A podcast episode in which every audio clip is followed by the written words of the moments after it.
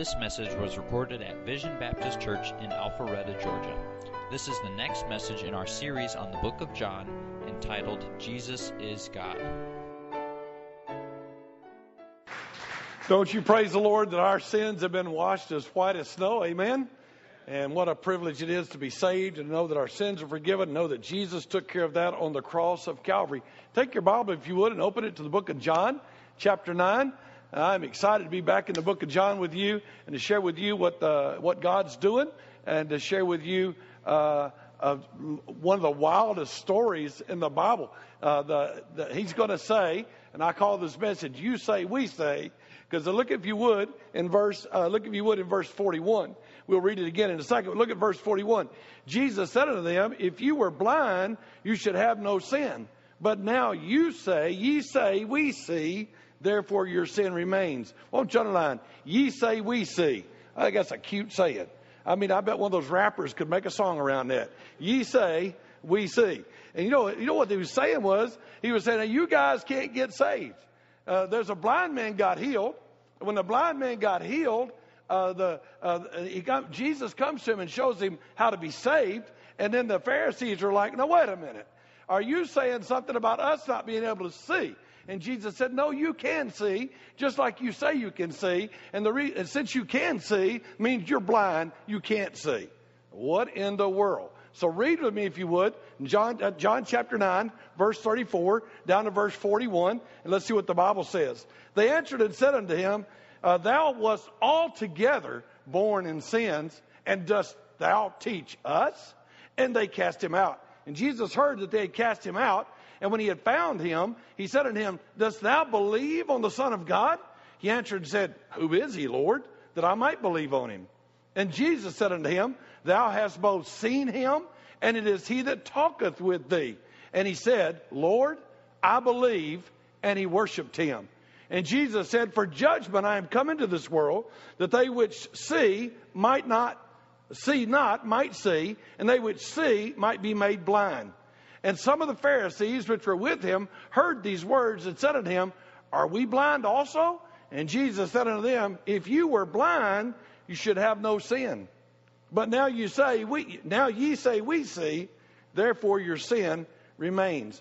Uh, we'll pray in just a second, but you just got to see this. You know, all through the book of John, the Apostle John is trying to prove one major thing Jesus is God. And Jesus is the Son of God. Jesus is the Messiah. Jesus is God come to earth in human flesh. And in this story, the man gets healed, and Jesus comes to him and talks to him. And Jesus said, Do you believe in the Son of God?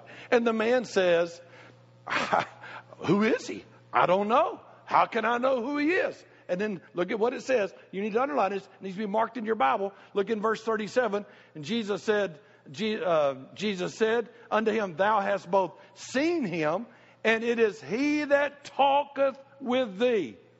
It is he that talketh with thee. Some people say Jesus never claimed to be God. He never claimed to be the Son of God. He says to the man, Man, do you believe in the Son of God? And the man says, Well, who is he, Lord? And Jesus said, You're talking to him. You're talking to him.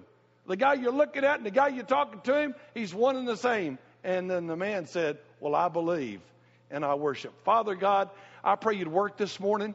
God, there are some here that might not be born again, might not be saved, and I am praying that you would take the Word of God and drive it home and help them to know for sure they're saved. Then, Lord, there are some here that might be religiously, uh, culturally Christian, but they've never really been born again. They've never seen themselves as sinners, and they, like these Pharisees, see too well to see. And I pray, God, that you would work in their lives and calls them today to see their sinfulness so they can trust you. And then I pray, dear God, that you'd help all of us today to learn to worship you and to magnify you like this man did when he found out who you were and he trusted and he believed. In Jesus' precious name, amen.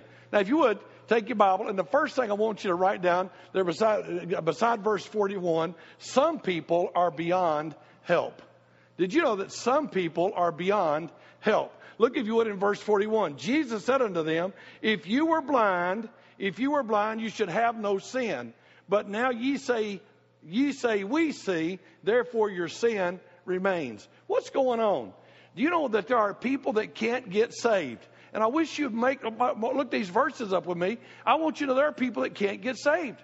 You know who can't get saved? It's people that refuse to see their sinful condition. It is people that refuse to see that they need help.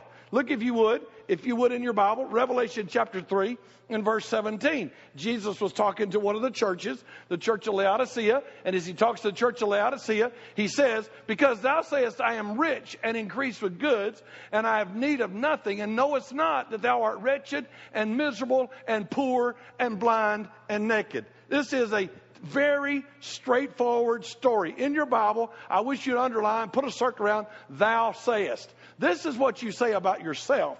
And then go down a little bit further in the verse and put, knowest not, circle that. He said, this is what you say, but this is what the truth is. This is what you say, but this is what the truth is. Here's what they said I'm rich, I'm increased with goods, I don't need anything.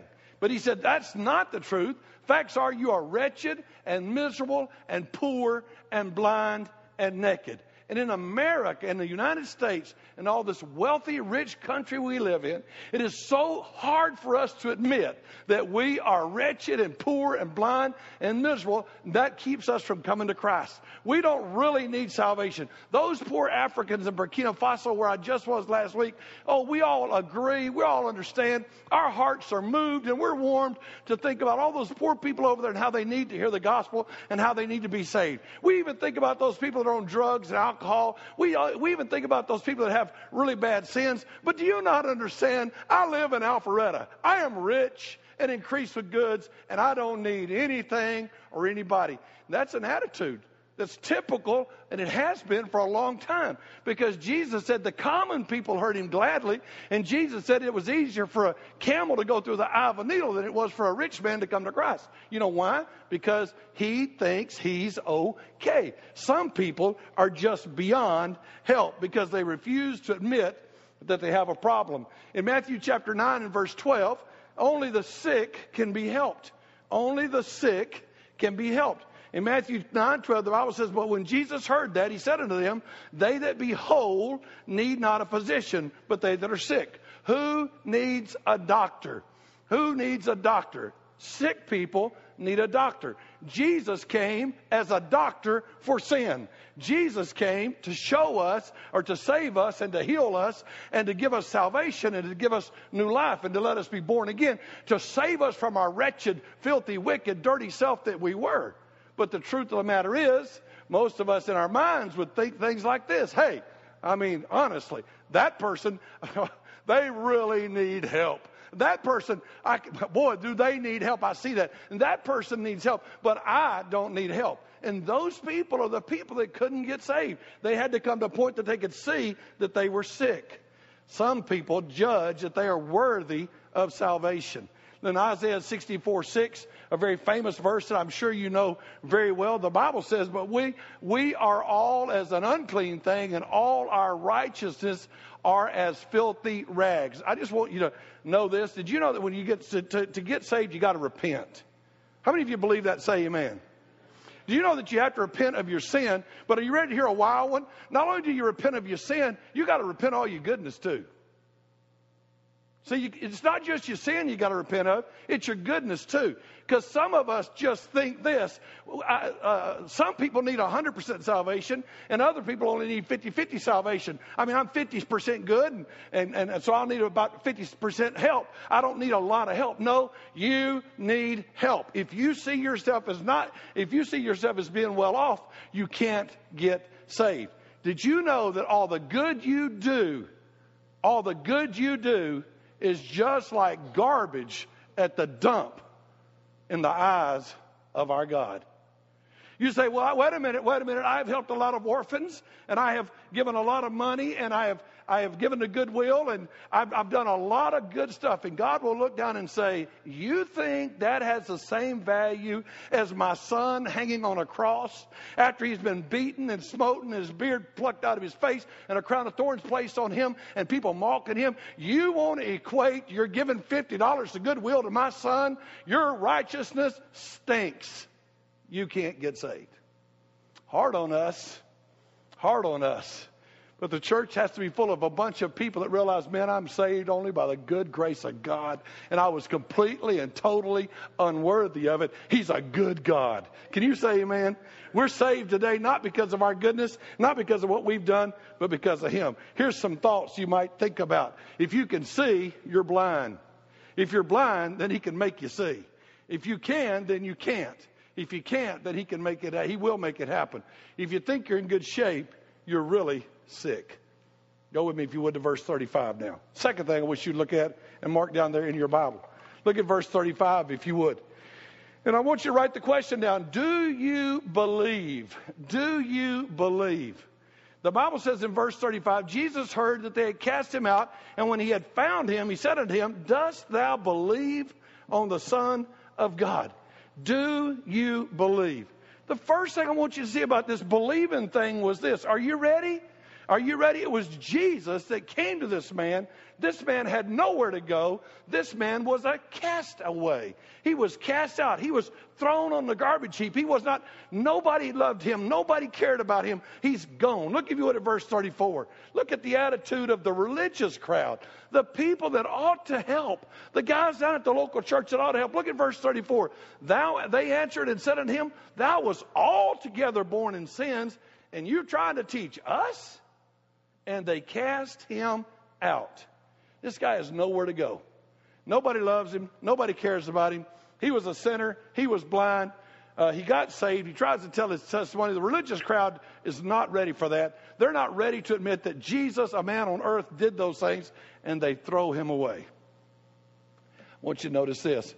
It was Jesus that came to him, to came to the man to save him. Look at verse 35. It was Jesus. Jesus heard that they had cast him out, and when he had found him, he said unto him, Dost thou believe on the Son of God? Would you underline this? When he had found him.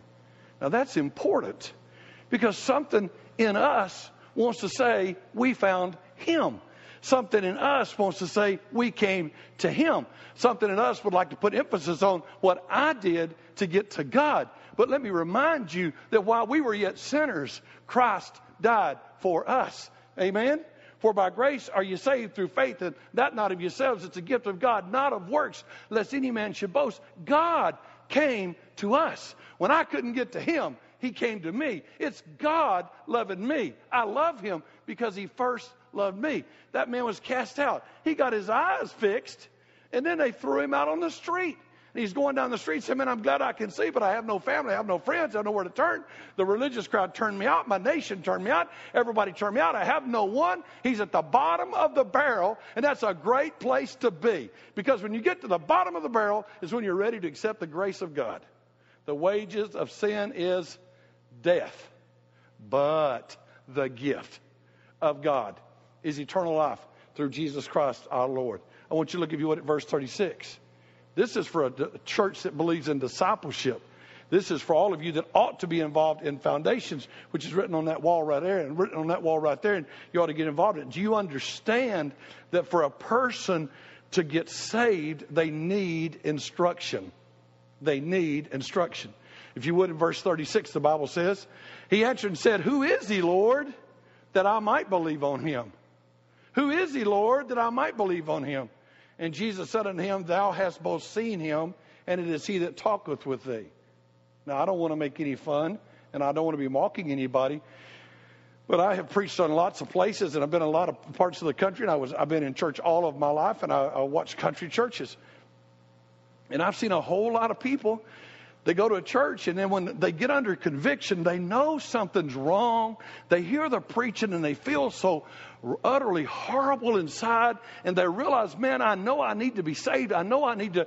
I know I need to do something. I know something's wrong, and so they go to the altar, and then 25 men come and lay hands on them and start praying at the top of their lungs, and, and the poor guy's on the bottom and scared to death because all these people got their hands on him and they're praying for him. I was in a church on a Sunday morning one time, and I'd gotten through preaching, and this guy came forward to get saved. And I was sitting on the front row, and he was down at the front praying, and all the men were all on top of him. And the pastor looked at me and said, Pray for him and help him. So I said, Okay. So you'll not believe it, big as I am. But I got walked up to those men. I had my Bible open like that. I had my Bible open like this, and I walked up and I got down under those men. I kept pushing them apart. And I was swimming through the men, and I got down inside and said, "Hey, can you hear me? Listen, the Bible says you're a sinner." In Romans 3, I went for just like it. I preached him the whole time, and somewhere down about the middle of it, he said, I, I understand that. I said, Well, let's ask Jesus to save you. And the guy goes, Okay. And finally, they all said he got through. And he prayed through. But the truth is that a man needs instruction. This guy just got his vision. And Jesus himself walks up to him and says, Do you believe? Look at the verse. I want you to see what the verse says. Look at the verse. In verse 36, he said, who is he, Lord? He was looking at him. But he said, Who is he, Lord? Who is he, Lord, that I might believe on him? I'd like to believe on him, but I don't even know who he is. And Jesus said unto him, Thou hast both seen him, and he is it that talks to you. Now look this way and listen to me. You're praying for lost people to get saved. You've got to learn to use your Bible to tell people about Jesus. You got to learn to use your Bible. Tell people about Jesus. Do you know why so many of us doubt our salvation? Because we never got it founded on what the Word of God says. It was some emotional thing in some church, and then somebody else plays with your emotions, and you get all messed up.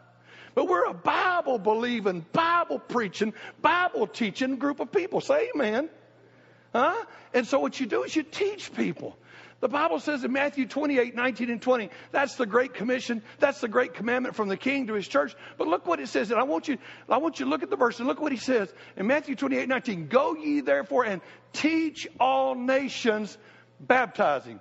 I need to ask you a question. Why are you teaching them if they're not baptized? Why are you teaching them if they're not baptized? I thought teaching was for saved people. Well, evidently not. Because I didn't write the verse. Does it say that in your Bible? You see, what happens is you're going to go teach, you're going to go make disciples. In other words, they need somebody to show them what the Bible says about them. I don't know. how do you know? How do you know? you take your baby into the hospital or to the doctor, you know, they take them in for all those checkups. And your baby's perfect in your mind. You get to the hot doctor, and the doctor looks at your baby and says, Your baby's in the 12 percentile. What's that mean? Well, on this chart here, your baby's a runt. Or your baby's really big. And you know how they do that. I had, there's this one young man, and uh, the doctors told him how short he was, how little he was, told his mom, and I had him all scared. And when they came home told his daddy, his daddy said, Ah, they said all that about me, and I'm six foot now. I'm not too worried about it. But the whole point is, you know how we know what's right? Somebody tells us, well, you're supposed to be six one and weigh 189, not six one and weigh 260, preacher. I mean, that, that, that, that's what they tell us. Well, uh, here's how do you know you're a sinner? I don't feel like I'm a sinner. I feel like I do pretty good, you know. But how do you know you're a sinner? Because what the Bible says. But whoever showed them in the Bible. In fact, as most churches preaching amounts to this, find something and yell about it, but don't really teach what it's saying. They need to know what it says. Teach them, teach them, teach them, baptize them, and then look what it says in verse 20, and teach them to observe all things. So we teach. Second verse I would like to remind you of is found in Romans chapter 10 and verse 13. And you know this verse very well. It's a very common verse to all of us. The Bible says, Whosoever shall call on the name of the Lord shall be saved. Let me just tell you that's not true. I just do that for effect.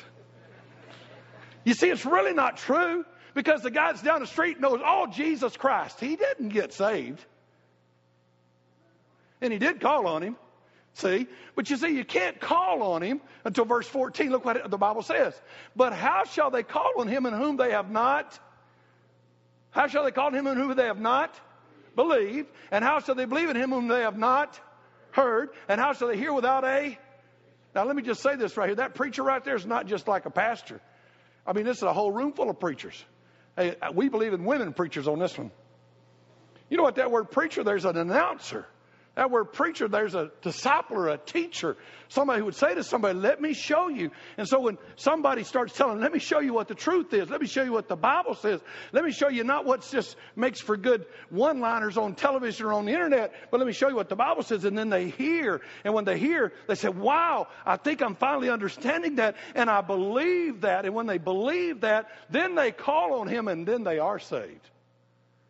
See? But calling was based on believing, which was based on hearing, which was based on somebody teaching them the truth. That's why I want every one of you to go through foundations. You say, Well, I'm already saved, I don't need it. Uh, oh, oh it'd help you a lot. You see, when you go through there and you find out what the Bible says, you no longer hang your hopes on. Well, I, I remember I had I got oosey goosey chill bumps when I got saved. I, I remember crying a bunch.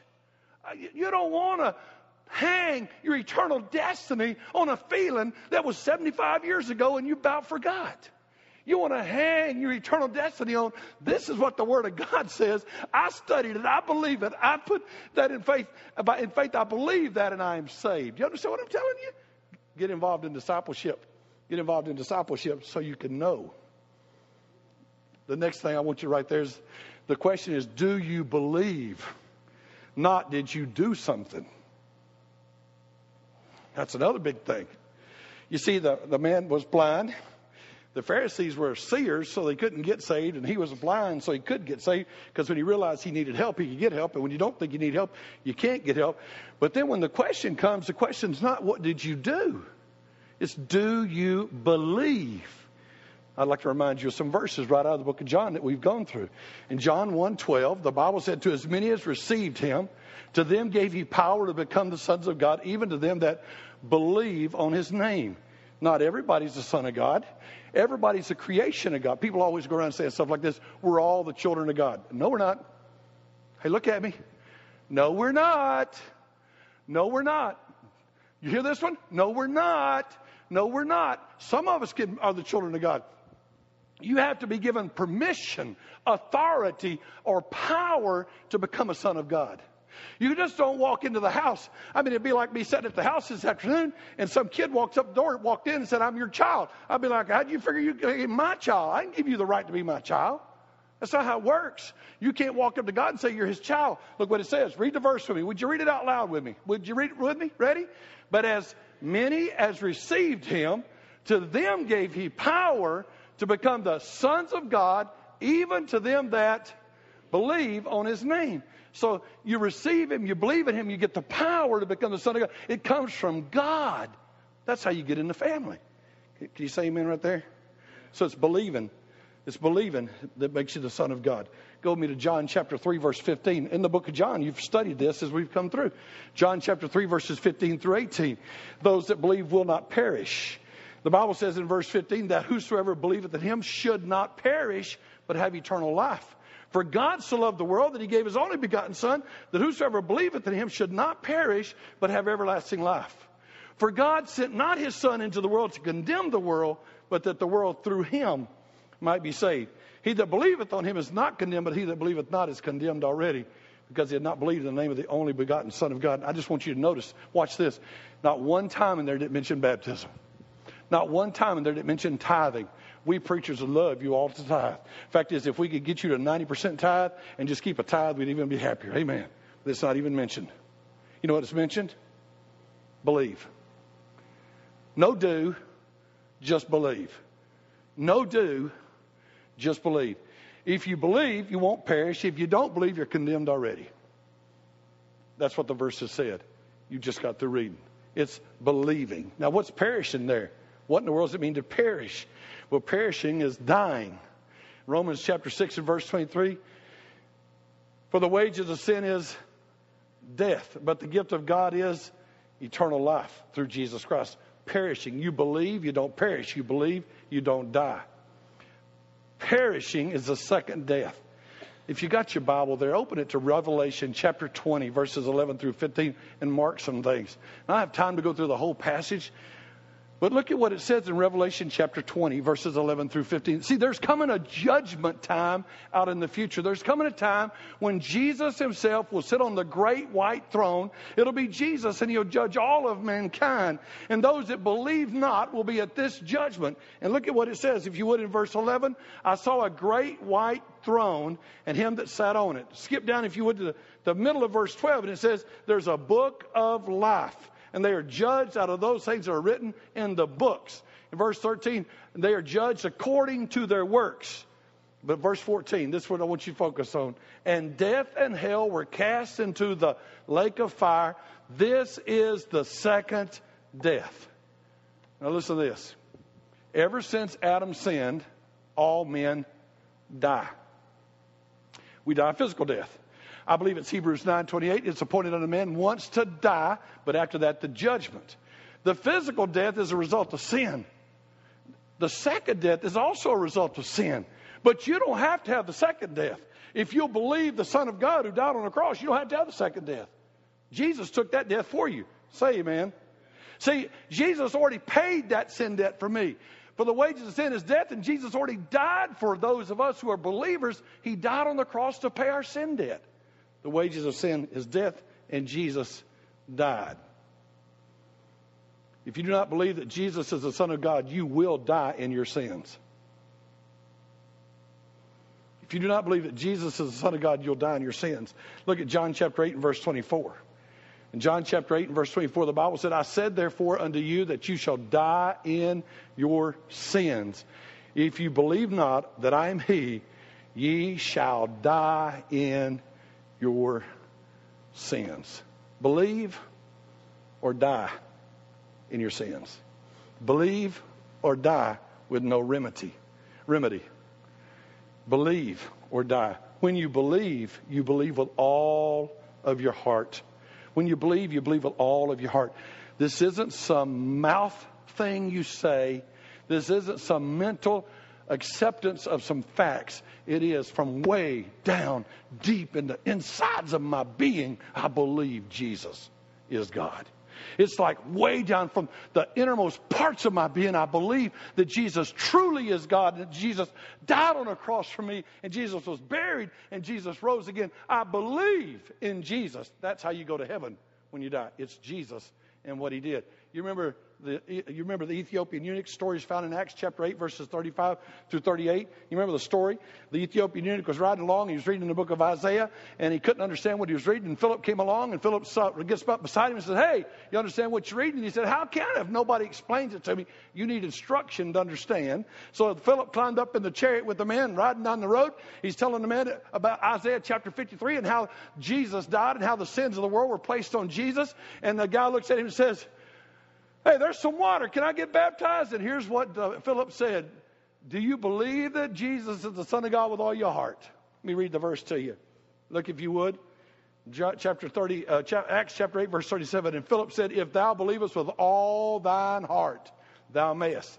And he answered and said, I believe that Jesus Christ is the Son of God. I believe. Stop just a second. Let me say something to you. Did you know you don't really have to pray to get saved? You know how we always tell everybody you got to pray that prayer? Well, the truth of the matter is, it's not about the prayer. The prayer is only an expression of the belief.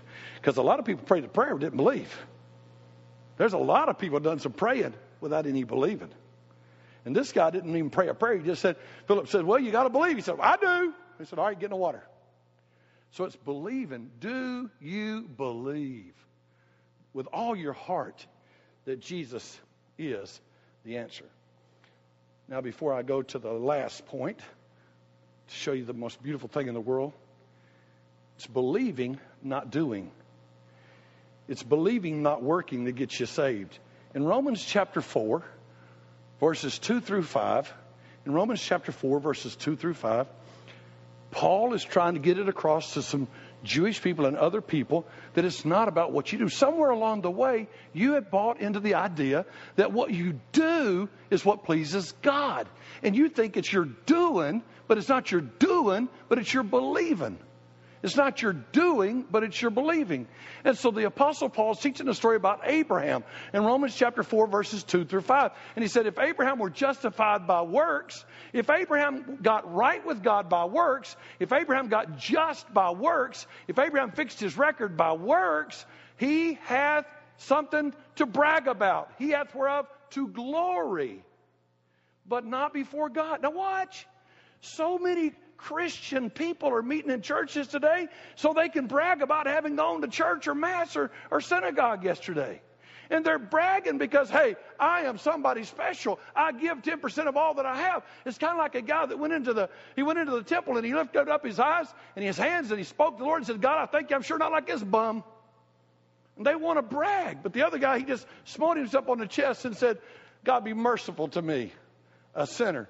Abraham didn't get saved, but what he did, the Bible says he believed God and it was counted to him for righteousness. He believed God. Verse 3 Abraham believed God and it was counted to him for righteousness. Look at verse 4. By the way, don't even start the good works game. Don't even start the good works game. Because look at what verse 4 says. Now to him that worketh is a reward not reckoned of grace, but of debt. So if you start working, he's going to say, okay, you want to pay it off. Well, you owe so much, you never could. So don't stop working. Start working. Start receiving a gift. Wages take you to hell. Grace takes you to heaven. That was a lesson that was told there. Now go with me, if you would, to verse 38. Man, I hope you get this verse.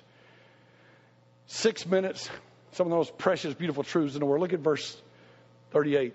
And he said, Lord, I believe. And he worshiped him. You see what happened? Now, watch this. He got physical sight first. And then when he walked out and had physical sight, he still didn't have spiritual sight. Then Jesus came up to him and Jesus explained that he was the Son of God and he believed God from the way down deep depths of his heart. He believed God. And when he believed God, he truly got saved. And when he did, he worshiped. And that's a word we don't understand. So I'm going to take a few minutes to try to get you to understand it. We have what we call praise and worship music. And by that, we think it's the music, but it's not that at all. Worship is showing tremendous reverence and respect. When you worship, you do not treat the person like you would anyone else. When you worship Jesus, you do not treat him like you would anyone else. Psalm chapter 95, verses 6 and 7, listen to what the Bible says. Psalm chapter 95, verse 6 and 7. Oh, come, let us worship and bow down. Let us kneel before the Lord our Maker. For he is our God, and we are the people of his pasture and the sheep of his hand. Today, if you will hear his voice. You see, we come, we kneel, we bow, we worship, we praise, we show complete, utter respect. Somewhere along the way, we've almost got the feeling that because we're saved, we're going to walk up into heaven and put your hand in the hand of Jesus, and you're going to just look at him eye to eye. But let me tell you, in the Bible, every time they ever saw him, they fell at his feet as though they were dead. They realized this is God, and I am not on his level. This is God, and I am not on his level. It is literally the idea of falling on your face before him to honor him. It's the idea of recognizing that you're inferior and that he is superior. Listen to what the Bible says in Isaiah 45. 9 and 10. Woe unto him that striveth with his maker, with his maker. Let the potsherd strive with the potsherds of the earth. Shall the clay say to him that fashioneth it, What makest thou? Or thy work he that hath no hands? Woe unto him that saith unto his father, What begettest thou? What'd you do having a kid like me? Or to the woman, What have you brought forth? You know what he's saying? You, know, you see, it is in our nature to think we are somebody. Well, I was raised in the hills of Tennessee. I was raised with the idea that American ends in the four letters that spell I can. I was raised in a family that says you can pull yourself up by your bootstraps. I was raised in a group of people that wouldn't take welfare and wouldn't take, I'm telling you, it was like, we don't need anybody and we won't be beholden to nobody. That was one of their sayings. My dad, we won't be beholden. That means we won't be, we want to be a oh, owing it nobody. And we got that attitude. I made myself. I built my farm. I used to sit down at the dinner table with my dad when he was when we were kids. There'd be six of us sitting around the table, and he'd bring over families from the church. And my dad, he was a proud country man, and you'd sit there and he'd look across the table and he'd say, "Everything on this table was raised on this farm, except for the sugar, the salt, and the tea. The rest of it, we did it. We made the butter, we raised the corn. We got, we, we, we, we raised, we raised, we raised. My daddy wanted you to know we made ourselves. Now he knew about God. I'm just talking about on that one part, but let me show you something. Isn't that our attitude? How many of us want to look at God and say, whoa, you made me. I am just a broken piece of clay. You are the Almighty God who made me. But that's what worship is. Oh, I fall down before you. I recognize that you are great and I am nothing. Worship's the idea of giving great honor. It's the idea of not mocking, but respecting.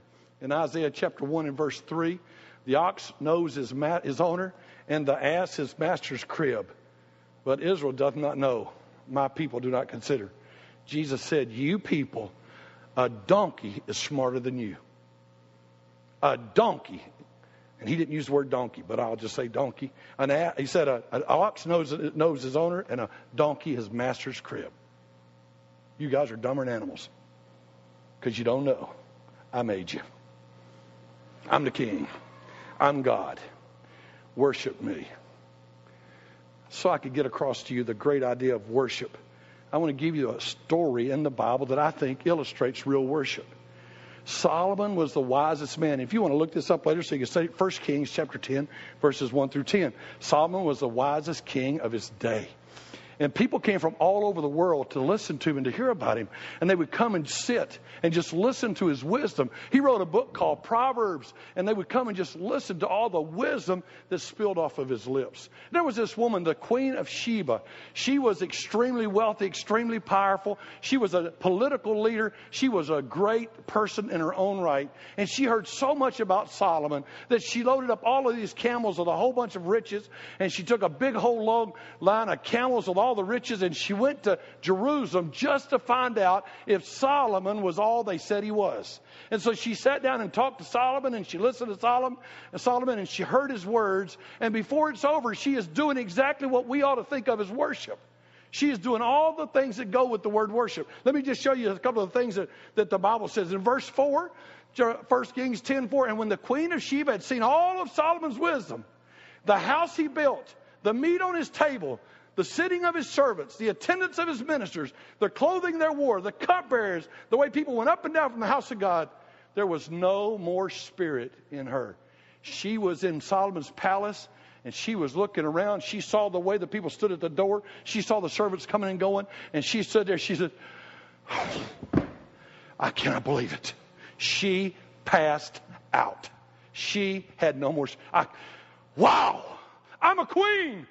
I'm a queen and I'm rich and I'm powerful, but I've never in my life ever seen anything like this. And as great as I am, wow, the Spirit left her. Watch this. Said, she said, I, I heard how great you were, but I'm here and I'll tell you in verse 7 the half was not told me. Verse 8, listen to this worship. See, worship's what you say. It's kind of like what the this, it's, it's that young guy falling in love with a girl. He says all those sweet things that you guys forgot to say because you've been married 200 years. You know, he used to look at her and say, Ooh, your eyes. Whew. He talks so good. Well, look what she says. The Queen of Sheba says this to him Happy are your men and happy are your servants that stand in front of you continually and get to hear you talk get to hear your wisdom. She said, You're just sitting here, and there's a servant holding a spear, and he's a happy guy because he just gets to listen in and hear all the wisdom that comes out of your mouth. She, then she said in verse 9, she said, Obviously, God loves Israel, or he wouldn't have given Israel a great king like you. You are like a special gift from God. And in verse 10, she gave him 120 talents of gold and spices, very great store and precious stones just so you'd know, I looked up, find out about what 120 talents of gold would be in today's market. Exchange rate from Friday, not today. 120 talents is four and a half tons of gold. It would be worth $241,678,000. She was worshiping. All I want you to see all I want you to see is that this guy believed and he worshiped. You know, true believers worship. Man, when those songs are sung and they sing forgiven forgiven. I sowed a field and I, of, of, all this wicked stuff, and I did what was wrong, and I deserved to be punished. But he sowed another field, and in that field he sowed all these good works, and he gave his field for my field, and then he took his blood, and his blood cleansed me and wiped me clean. And I want to stand up and say, I love you. I worship you. I don't deserve you. You're the greatest God. You're fantastic. You're wonderful. You're above anything I could have ever dreamed of or expected. The freeness I get because my guilt is gone. I love you. Worship. It'll affect the way you give. I, honestly, I just, you ready for this? If you're not a giver, you're not a worshiper. Because, see, when you're in love, you give extravagantly. 241 million, 678,000. You say that's a lot of giving. But you see, it's not a lot of giving when you go watch your ball team and you put something on your head makes you look like an idiot. And you get something else to wave in your hand like that or big old cheese cone put on your head. And Then you go buy $900 worth of hot dogs and junk. You could have bought the same stuff for $4 and eat it at the house and watched it on TV. But it ain't the same. I'm worshiping. I'm not against the ball game. Hey, I'm not against game, but I'm telling you, when you know, it's amazing when it comes time to give to God. You're like, whoa, whoa, because you're not into it. You're not into it. Preaching's going on, and you're like, because you're not into it. I was blind, but now I see, and I worship. God, you're good. Would you bow your heads and pray with me? Father, I love you. I thank you for the chance to be in your house. I thank you for these wonderful people. I pray, God, that somebody would be saved today. I pray that somebody would begin to worship you more. I pray, God, that it would begin to affect our lives for your honor and your glory.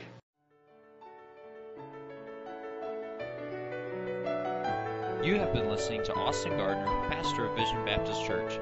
For contact information, location, service times, or more audio and video recordings, log on to www.visionbaptist.com.